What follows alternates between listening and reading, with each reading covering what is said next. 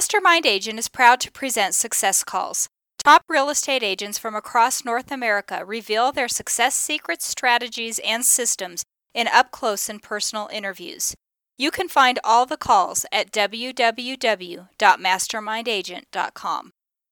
Hi, I'm Mike Cerrone with Mastermind Agent. This month's top agent is Dean Selvey with Remax in Scottsdale, Arizona. Last year, he closed 220 transactions with a total sales volume of 60 million. His average sales price was 272,000, of which 100% were sellers.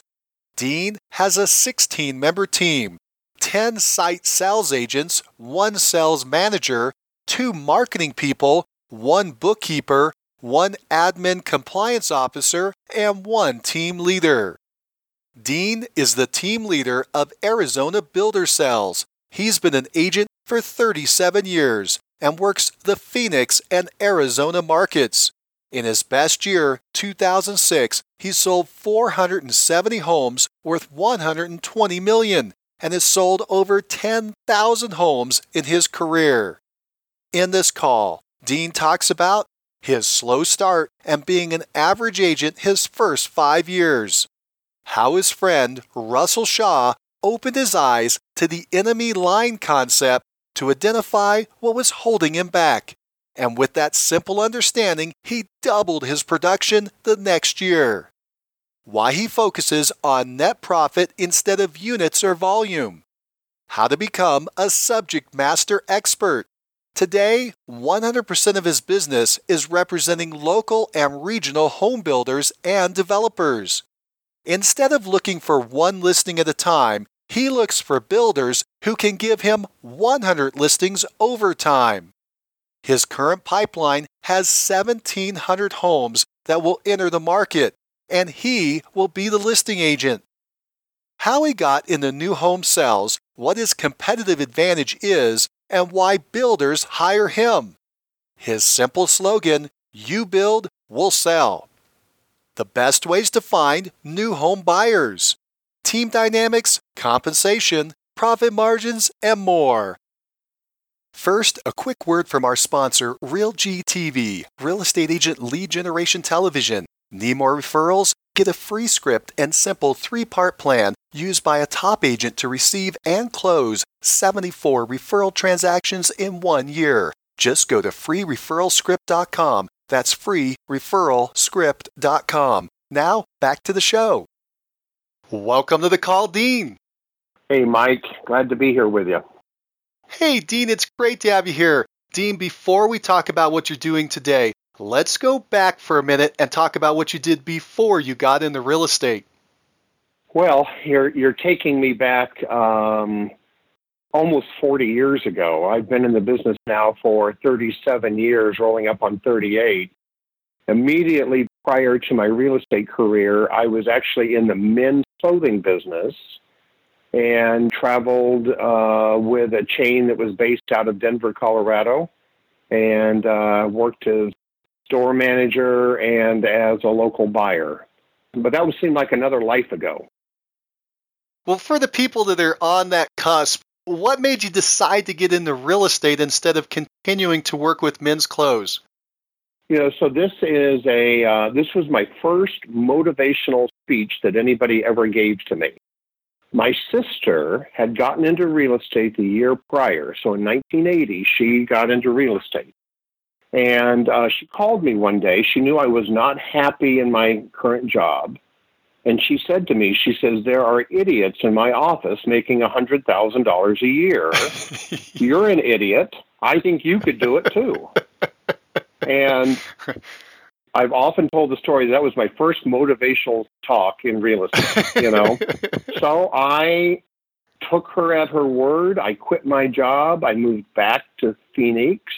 I was living in northern Arizona at the time, so I quit. I moved back to Phoenix got into real estate with the promise that she would help me because I knew nothing about real estate.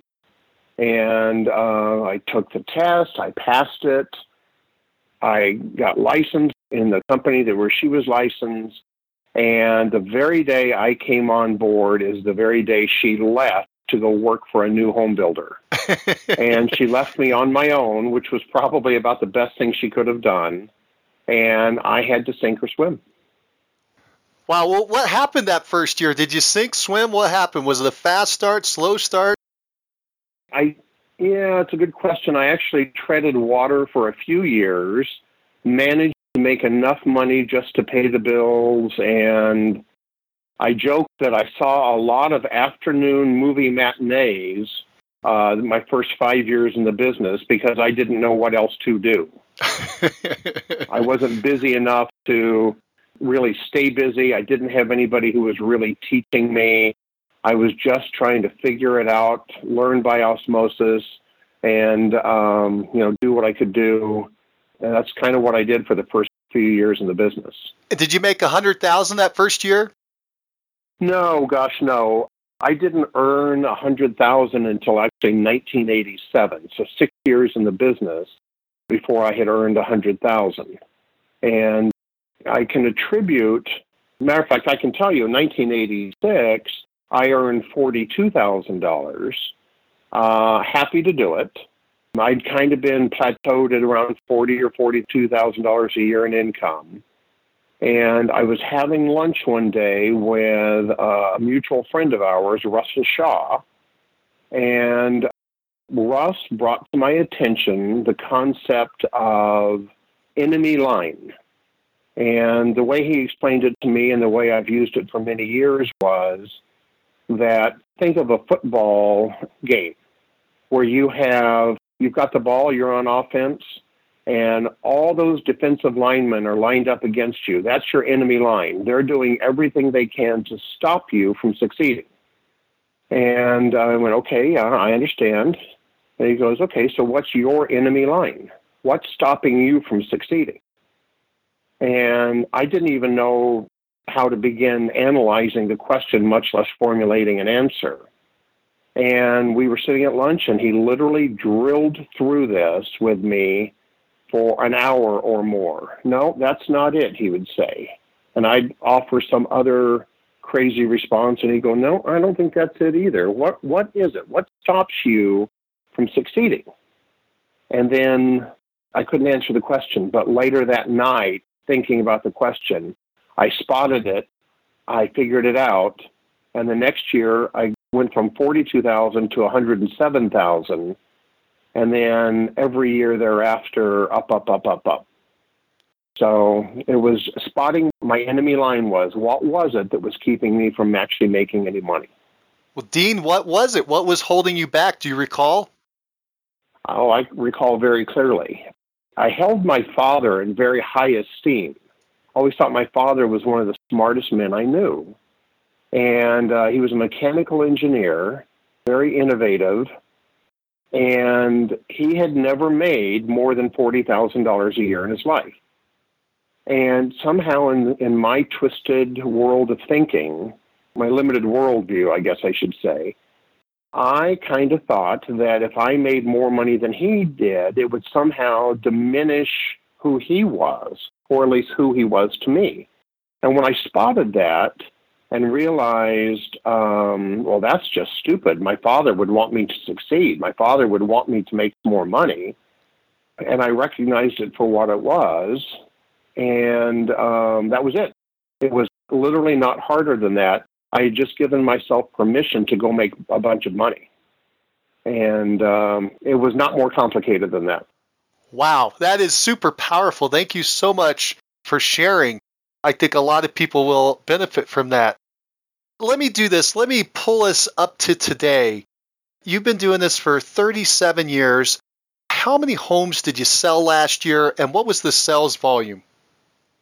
We did about $60 million in volume, uh, about 200 to 220 closed transactions last year with a team of six uh, for 2017.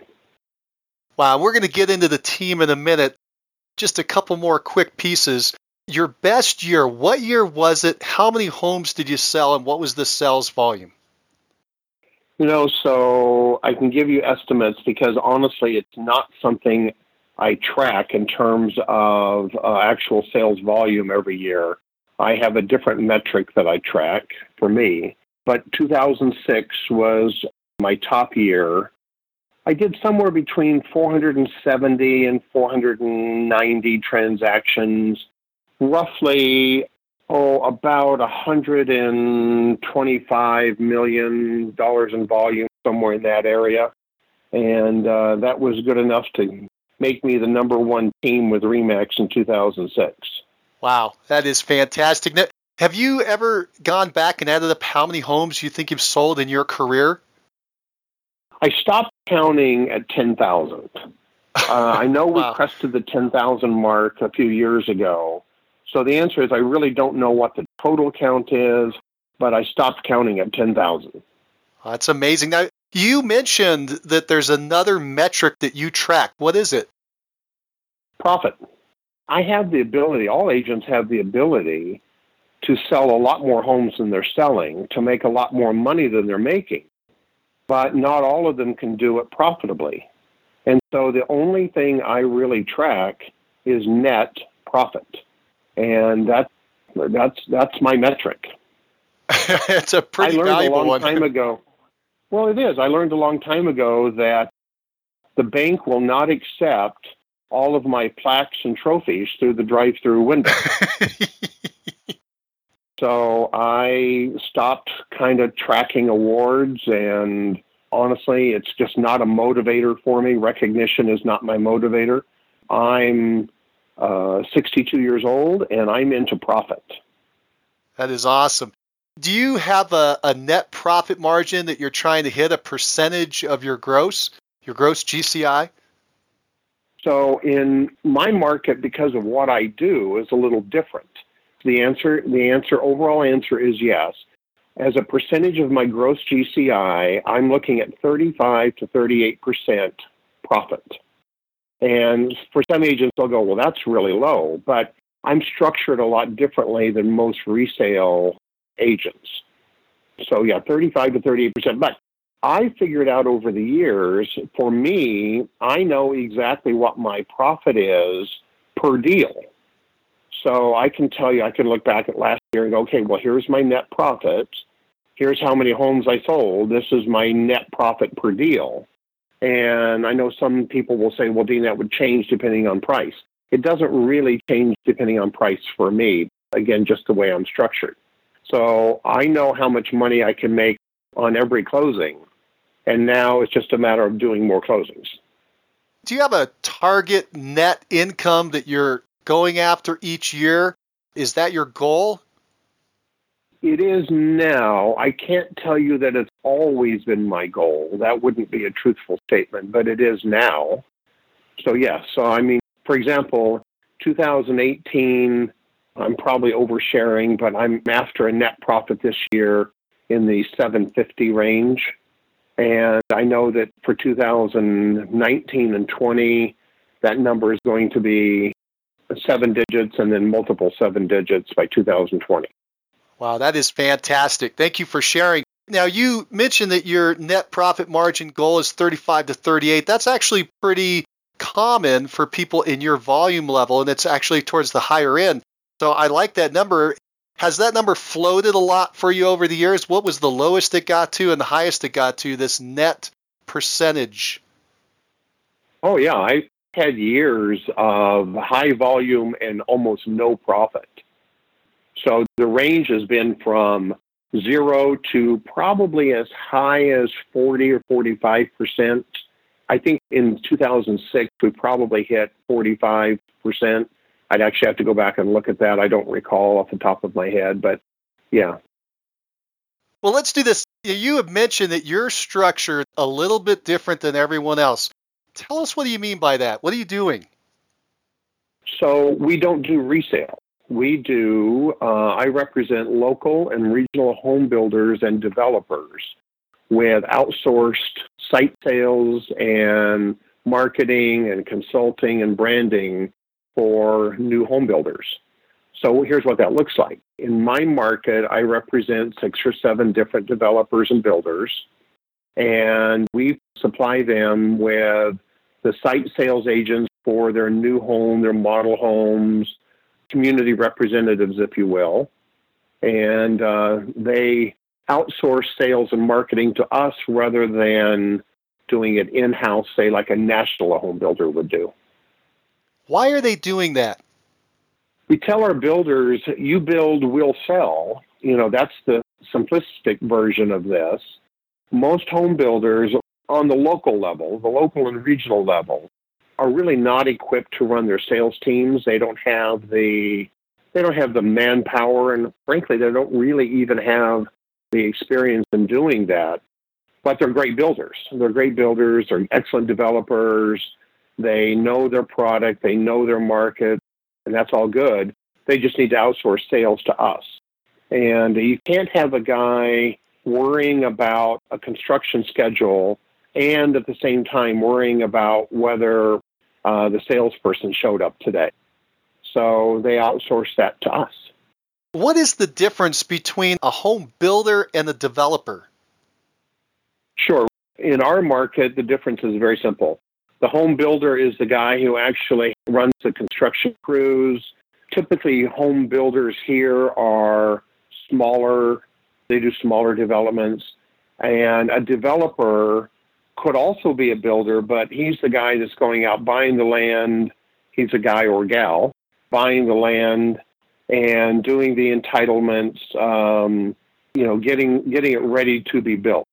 So there's development work which precedes building, and usually a builder is a builder and a developer is a developer. Sometimes in our market they overlap, but that that's generally the difference between the two. You said that currently you're working with about six or seven of these folks. How many of those are developers and how many of those are builders? Oh, I hadn't thought of that question. Uh, I would say the answer is probably four are builders and two are developers. What exactly are you doing for, say, the developer? That sounds like you're not putting site sales people out there yet. Are you helping them acquire the land and subdivide it? I do some of that. Once or twice a year, I'll be involved with a project from the inception where it's land acquisition and I'll help the developer do the actual acquisition. I might broker the land to them. It's not the biggest part of my business. I'll tell you, it's just it's kind of a sidebar to my business. And we might take it through zoning or rezoning, municipal approvals, platting, engineering, that, those kind of things. It's actually what I love to do, but it doesn't, that's a fickle business.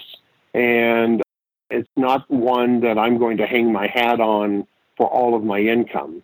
I love the site sales business too, but there is something kind of exciting about finding a piece of raw dirt and turning it into a finished product.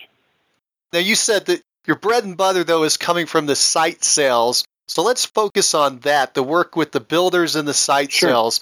How many homes are these folks typically building, these builders, in, say, a year? My largest builder does about 150 homes a year now.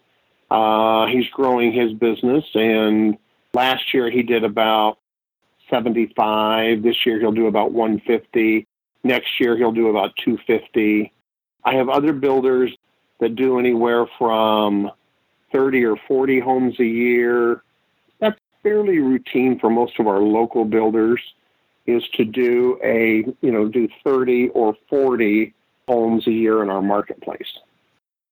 So you have these just a few relationships that are really tight with these builders and that's developed that results in 200 plus transactions a year question would be how did you make the relationship with the builders? How did this develop? How did you find them? How did they find you? How did the trust develop? Sure. So, backing up, just taking a, a little longer view of how that developed. Back in the late 80s, I had done some new home sales for a couple of builders. On into the 90s, it was not the lion's share of my business, but it was a part of my business.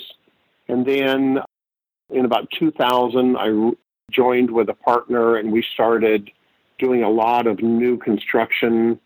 I split with that partner shortly thereafter. It was not a good marriage. So I split with that partner and uh, had decided I would go back into the resale arena in 2002. And that was at the very beginning of a ramp up in business in the Phoenix market. And I had a developer or a builder call me, a Canadian client call me and said, I'm doing getting ready to do a condo conversion in Phoenix. Uh, would you be interested in assisting me with the sales? And I said, no, uh, I didn't do condo conversions. I didn't like condo conversions. Uh, had no interest in it at all. And he persisted. He said, I really don't know who else to call, and I don't really have the energy to go try and find somebody. I know you, and I'm going to do this, and I want you to be a part of it. I said no three or four times, and finally he said, No, we're going to do this together. Let's, come on, you can do it. And so his persistence sort of drugged me kicking and screaming into the condo conversion market. And I realized that my postulate on condo conversions was all wrong. And by 2003 and then to 2004, that market was really starting to take off here in the Metro Phoenix market. And uh, I started doing condo conversions. And by 2007, I had done about 70 of those kind of projects and had become a subject matter expert on condo conversions and found myself with more clients that I could handle more communities than I ever thought possible. And uh, that's what propelled our really uh, meteoric growth from 2002 to 2006. Our market in the Metro Phoenix area crashed in late 07, early 08, and uh, with it went the condo conversion market and um, and that was fine. Uh, all good things come to an end, but uh, that's kind of how I got back into uh, new home sales. So as our market started rebounding in 2010 and 11 here in the Metro Phoenix area, I decided I didn't want to really be a resale agent. God bless the resale agents of the world. I love them and respect them it just wasn't what I wanted to do. I was really looking for something entirely different with my real estate career. And I decided that I would take my expertise in site sales, what I learned about hiring, staffing, training, sales techniques, keeping deals together, closing deals, etc. I would take all of that knowledge that I had gained and I would try and translate it into new construction. So I did a project outside of my market area up in Flagstaff, Arizona, uh, in 2011 and 12, and haven't looked back since. We've probably now done another 40 or more communities since then. Wow, I want to go back for a minute. Did you say that in 2000 that you were the builder? You were building with a partner? No, I was I had partnered with a another local broker here to represent home builders. And did that partner have expertise in that market? Is that where you learned the strategies? He had no expertise in that market. We learned it together, honestly. Ah, okay. Um, we just, you know, I I love using the phrase subject matter expert, SME, and we were SMEs on. You know, we we really learned the business and uh, that's really been my sort of my uh, go-to position on no matter what I've done in my real estate career. I always wanted to be the subject matter expert. I believe that all things are knowable, and unfortunately, so many agents are taught don't talk about financing because you don't know it. Don't talk about construction because you don't know it. Don't talk about title insurance because you don't know it. Well, guess what? Somebody does know it. Therefore, it's knowable. Therefore, I want to know it. And, you know, I believe all of us should be subject matter experts on almost everything. And I know a lot of agents won't like to hear that, but that's just the way I've always operated my business. I have a thirst for knowledge and a thirst for knowing how things are done. It sounds to me like you're combining that with the desire to get into a certain field where you say, I want to learn about this field, I want to be part of this field, and you label yourself as an expert or a up and coming expert, and that's motivating you to go out there and learn it so that you can provide the services for it. Am I getting that correct? You are getting that correct. But there was, in addition to what you've just said, which was all accurate, I also learned that in new home sales, instead of me going out as a resale agent and getting a listing today, my goal is to go out and get a development today. Go out and get a, a hundred listings rather than one. And so I liked the math of doing new home sales. I wanted to become the subject matter expert so that a builder had no reason not to sell their homes with me. And for me, it was all about the math. I wanted to to be the very best I could be and know the most I could know so that I had a fighting chance with all my builders to go get their community and to be able to sell their 30 homes or 100 homes or 500 homes, whatever the case might be, rather than just go out and get a listing today. Now, a quick word from our sponsor, RealG TV, real estate agent lead generation television, where top agents reveal exactly how they create consistent flows of home buyer and home seller leads into their practices every month. Need more leads? Hit the pause button right now. Open Google and search RealG TV. That's R E A L G dot TV. Now, back to the show. How did you go about educating yourself and becoming an expert at new home construction and new home site sales? Well, there are several things. From a construction standpoint, I have always been intrigued by construction. I've wanted to know why are things built the way they're built. Uh, inquiring minds want to know, I suppose. And I took some courses, but I also, as I kind of learned as I went because I would, I wanted to be involved with every construction meeting. I wanted to understand the sequence. I wanted to understand the uh, materials that were used. I wanted to understand why. And that really helped me a lot. Uh, I wouldn't say I'm I'm not a home builder. I could build a home, but that's not what I do for a living. I'm not a licensed general contractor, but I could pass the test. I'm positive. I've just learned a lot about construction, and uh, it's very helpful to me. It's very helpful for me to have a conversation with a builder on the builder's level. If the builder wants to talk about problems they're having with subcontractors, I can engage them on that conversation.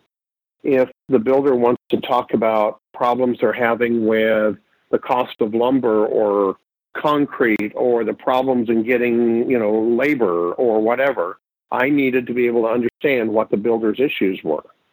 And so I just decided I better, if I'm going to be in this business, I better know it. That would be true of anybody in any business, by the way. When you first went down this path of new home construction, you knew a little bit about resale, but I assume you didn't know a lot about construction. How did you convince builders to work with you? Uh, I didn't compete on the premise that I was a construction expert. I competed on the premise that I was a sales expert. The rest of it, learning construction and all those other kind of things, even like builder's risk and liability and all that kind of stuff, learning that came later. I competed on the premise that I was a sales expert, that I would do for them what nobody else in my market could do for them. I'd have their sales offices open 55 hours a week, that I was an expert on driving traffic into my sales offices, that I understood marketing, that I understood buyers, that I understood buyer behavior, that we could overcome objections, that we would work a critical path of sales so that we didn't leave any stone unturned for the buyers that were coming into their community. That was the place that I competed on, not construction knowledge. The construction knowledge came later. I think you summed it up very early on when you said, You build it, we'll sell it. That's your USP. That's my USP. That's exactly right. That's exactly right. In in what we do, it sounds simple, but if somebody's going to go represent new home builders, they'd better make darn sure that they can deliver on this promise. And there's a lot of variables. You've got to hire the right salespeople. They've got to have the right personality type. They have to be able to close. You know, get salespeople are wonderfully nice people, but they don't like to close necessarily because they, like everybody else, they have a fear of rejection. And so you've got to get salespeople that can close. You've got to get salespeople who are trainable. You have to get people who don't feel like they know everything there is to be known, but yet are willing to learn. And so there was a lot to the whole premise of you build it, we'll sell it. And those were the areas that we really had to refine and make sure that we were delivering the best possible product and service. So you brought up a really good point. First of all, you talk about marketing. We'll come back to that, getting people into the communities. But let's talk about your salespeople there at the community. Uh, you said that you have uh, you need certain personality types, and they have to be able to close. Are you familiar with the DISC personality profile? Do you use it? And if so, what do you want your salespeople to be? So I'm, I'm very familiar with DISC, and we have we used to DISC test almost everybody. If I'm truthful with you, I'm going to tell you I've actually stopped using DISC for most of my prospective agents. Once in a while, I'll meet somebody who I'm not completely clear on their personality type, and I'll DISC test them. I like the strengths assessment from discovering your strengths. I actually, if I'm going to test anybody, I'll, I'm more likely to use that one. What I do instead is just over the years, I've learned what I'm looking for in a salesperson.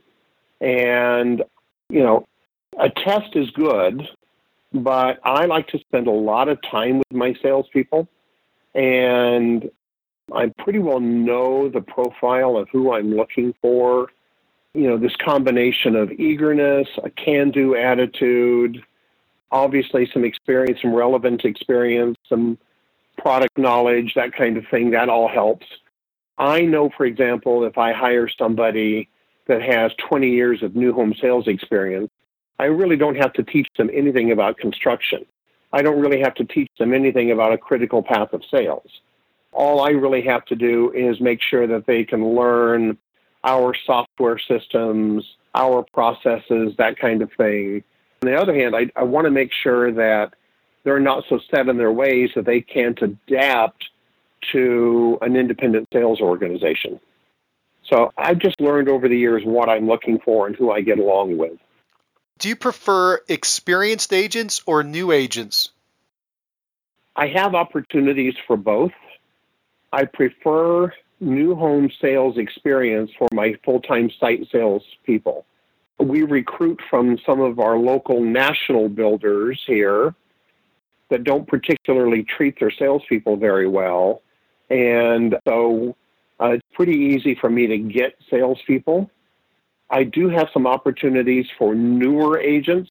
I don't want somebody who's brand new, brand new in the business, never written a contract, and doesn't know what an escrow is.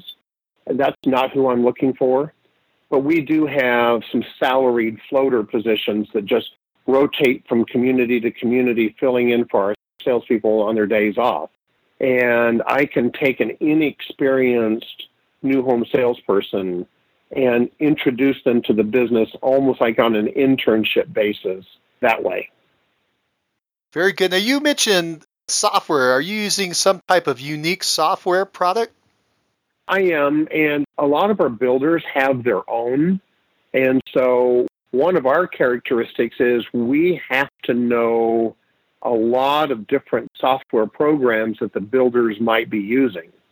And so currently we have several builders who use a software called Build Pro, and it schedules all of their construction, but it also integrates the whole sales component with options and upgrades and lot premiums and those kind of things as well. So fortunately, right now, most of our builders are using Build Pro. However, um, we do have other builders that are not. For agents who haven't worked with builders on this side, there's not a lot of people who have. How is the compensation worked out between you and the builder? Is it similar to a resale? How is it worked out? Sure, it is. It's a commission based program, and I charge all of our builders a percentage of the final sales price, and we charge only a list side fee. We don't charge a sale side fee. So, for example, if a buyer comes into our community accompanied with a broker representing them, I'm going to get paid the same amount as if that buyer comes in without a broker representing them. So we just charge a list side fee, and that makes our income very predictable. For many years, I charged, I used a resale model for home builders, and I would charge them this uh, here's a fee if you have a co-broke. Here's a fee if you don't have a co-broke. I just found over the years it was just more predictable and more profitable for us if I didn't worry about what percentage co-brokes there were. And by that, I mean, for those in other markets that may not be familiar with that term, for us, a co-broke is a buyer that comes into a new home community represented by an outside broker. So we call that a co-broke. So I don't want to have to worry about what that percentage is if it's 20% or if it's 50% or if it's 80% in some communities, that's fine. My income is predictable and we charge a list side fee only. The list side fee, is that a flat fee? It is a percentage. Oh, it is a percentage. Okay, because you mentioned earlier, you know, pretty much what your net profit is going to be on each sale. And so I was wondering if you just had a flat fee for each sale and that way you knew what it was going to be. Are you paying the co-broke or the buyer's agent out of your side of the fee? No, the builders pay that separately. And so does the builder's expense go up if there's a co-broke versus just you being the sales yeah. agent? It definitely goes up. Yeah, they're paying both of us. So is there an incentive for the builder to not want to work with a co-broke? Look, builders don't want to pay any more co-brokes than they absolutely have to. But resale agents bringing buyers into our community is absolutely vital to the success and the overall sales velocity of any community. So any builder that says, I don't want to pay co-brokes is just, they're just cutting themselves off at the knees. And if we roll the clock back and we look at 2006, a lot of home builders in the Arizona market got very cocky when the market was really great and and we don't want to co-broke and we're not going to offer our homes on MLS and we're not going to pay brokers. And they were the ones that were out of business the first. And it's funny, some of them have never recovered. So it's really in a builder's interest to focus on sales velocity, not how many co-brokes there are. Velocity for a home builder is the most important thing. We and we preach this to our builders. There's a big difference in a builder's cost if I can sell four homes a month in their communities versus selling three homes a month in their communities. If you look at your interest carry, if you look at your construction costs, if you look at your back end costs, velocity is always your friend. If you look at your interest carry just on your construction loan, you want me to sell as many homes as fast as I possibly can. We are velocity brokers, and we'll tell our builders that. We are velocity brokers. We want uh, as many sales every month as we can. And some builders will go, Well, yeah, but I don't need you to get too far ahead of construction. I can't build them that fast. Well, we'll worry about that later. Our job is to sell them and keep people in the deals.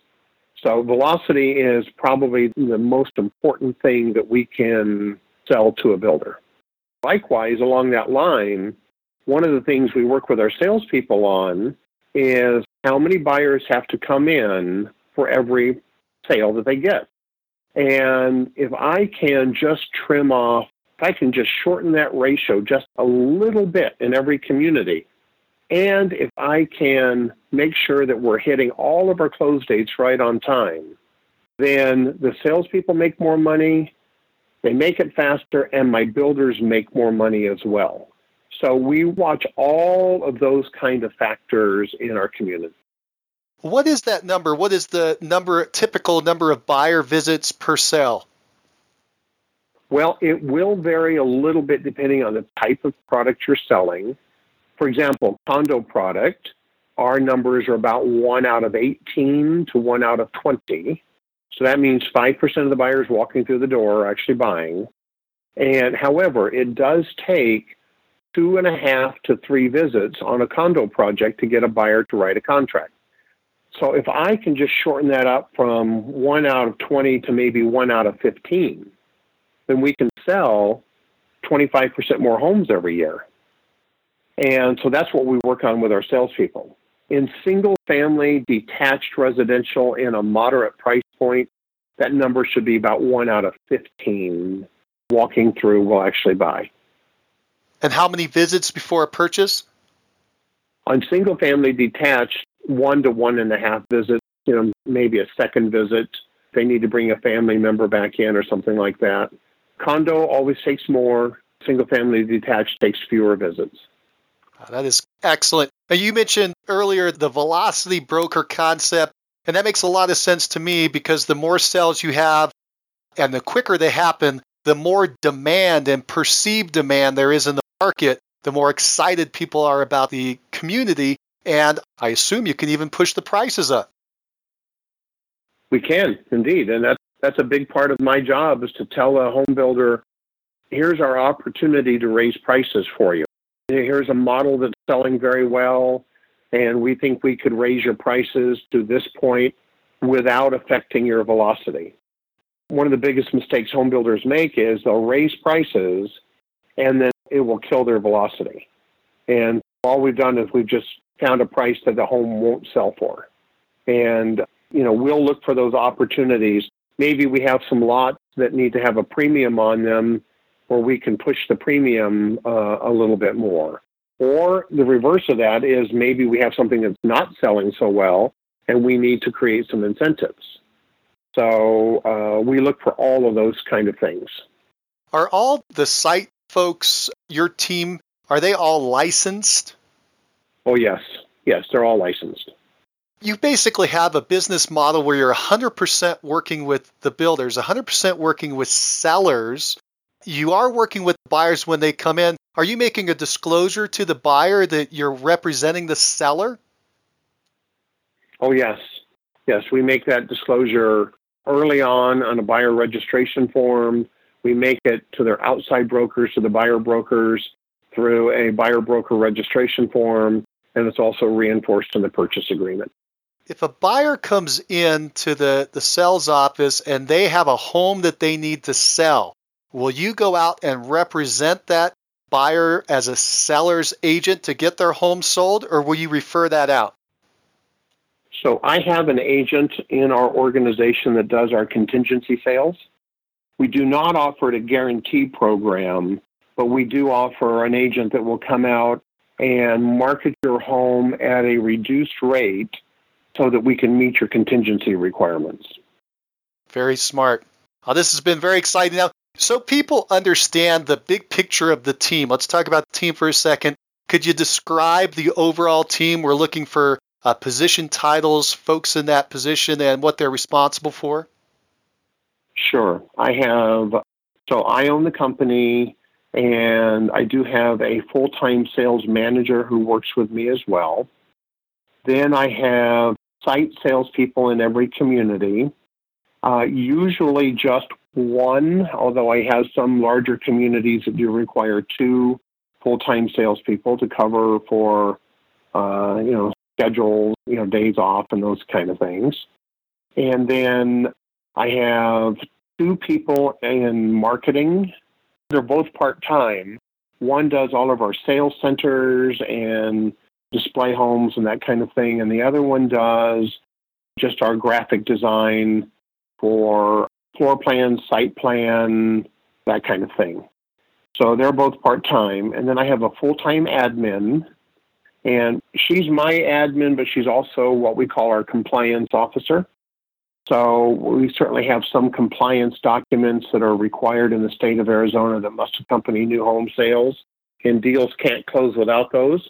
So that's her job is to make sure that we're always fully in compliance with all forms. And her biggest job is as my admin.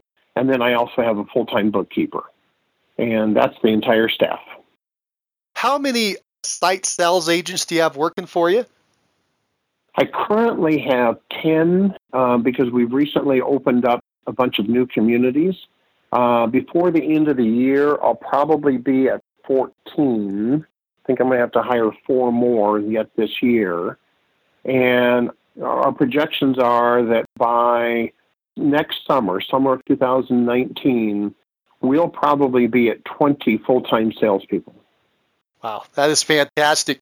I think I missed asking you a question earlier, and I want to go back just for a quick second. You said you also drive traffic into the communities through your marketing efforts. What are you doing there?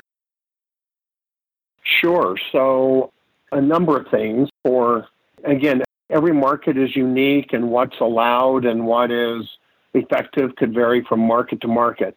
In my market, we do things like um, weekend bandit, we call them bandit signs uh, we put out 100 signs uh, around the community up on Friday nights and down on Sunday morning.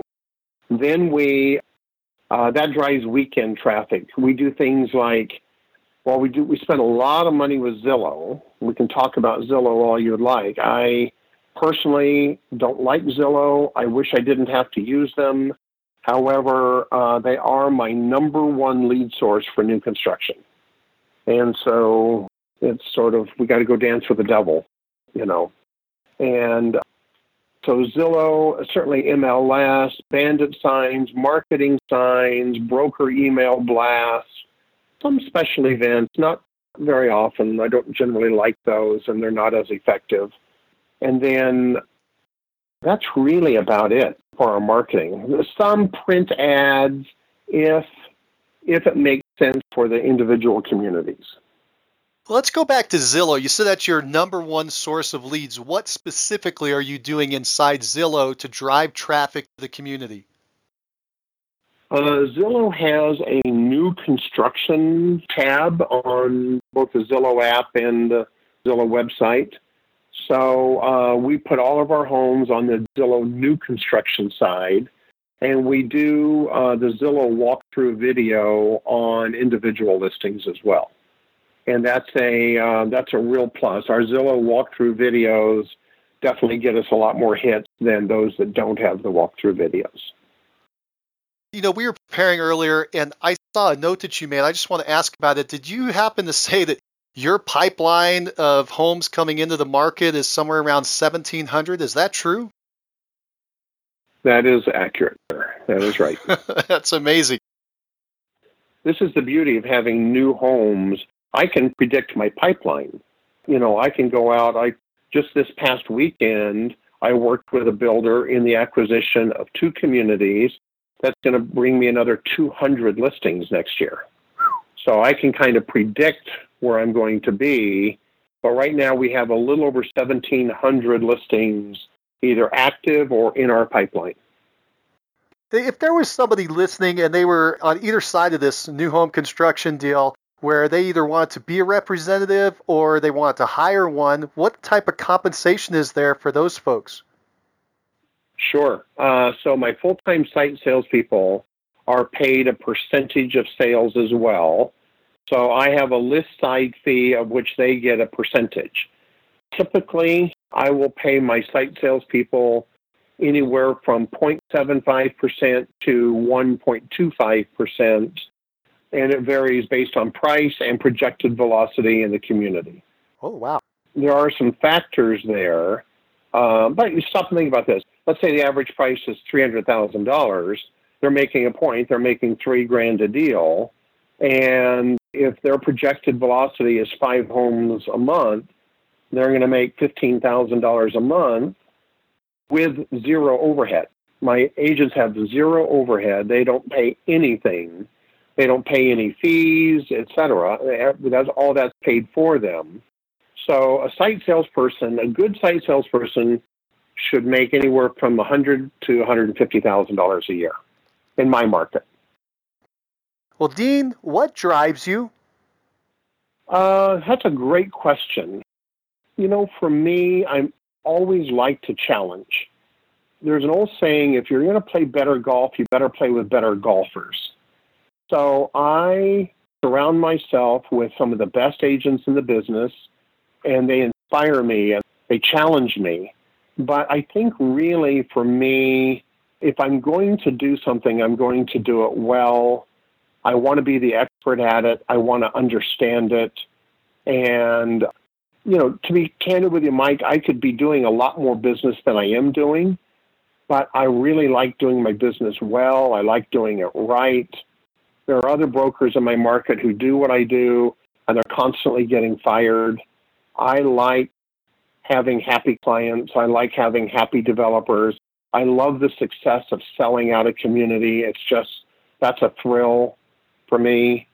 So, what drives me, I think, is just doing it well and, you know, just, uh, I'm also very driven by profit. I'm not going to lie to you. I like nice things.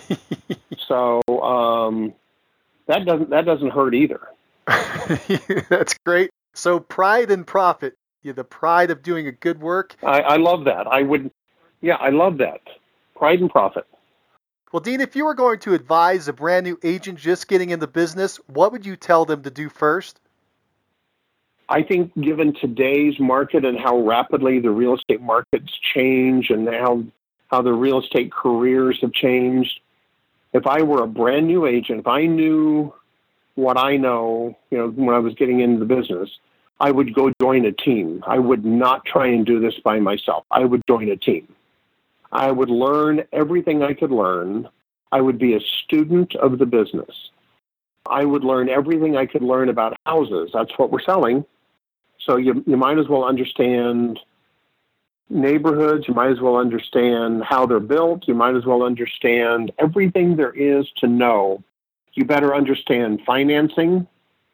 Uh, you better understand processes. I like the idea of learning systems and best practices. And um, so if I'm a new agent getting in the business, for the first four or five years, I'm going to go join a team. I'm going to probably cut my teeth working buyers, understanding how buyers act, how buyers respond, you know, what, what makes a good buyer uh, what makes a good buyer's agent. And I'm going to learn everything I can learn about this business with not a real big focus on income. I would buy my education, I think, for the first few years and then decide where you want your career to go. Do you even like it? You know, are you doing it because you like it or you're doing it because you have to do it? And so I think that's what I'd probably do. Excellent advice. Well, Dean, do you think the top agent interviews like the one we're doing now with Mastermind Agents are valuable? Well, sure. Remember the remember the saying: "You play better golf, play with better golfers." This is the place to learn. Well, Dean, I've come to the end of my questions for today. Do you have any parting thoughts for the listeners? Sure, I actually I actually do. And it took me a long time to learn this and to really understand this. Success is measured in a number of ways, the least of which is how many homes you sell. So don't neglect your family. If you're a parent, don't neglect your kids. Don't pursue another deal or another 100 deals or another 500 deals at the risk of your health and the risk of your family. Not everything has the same level of priority.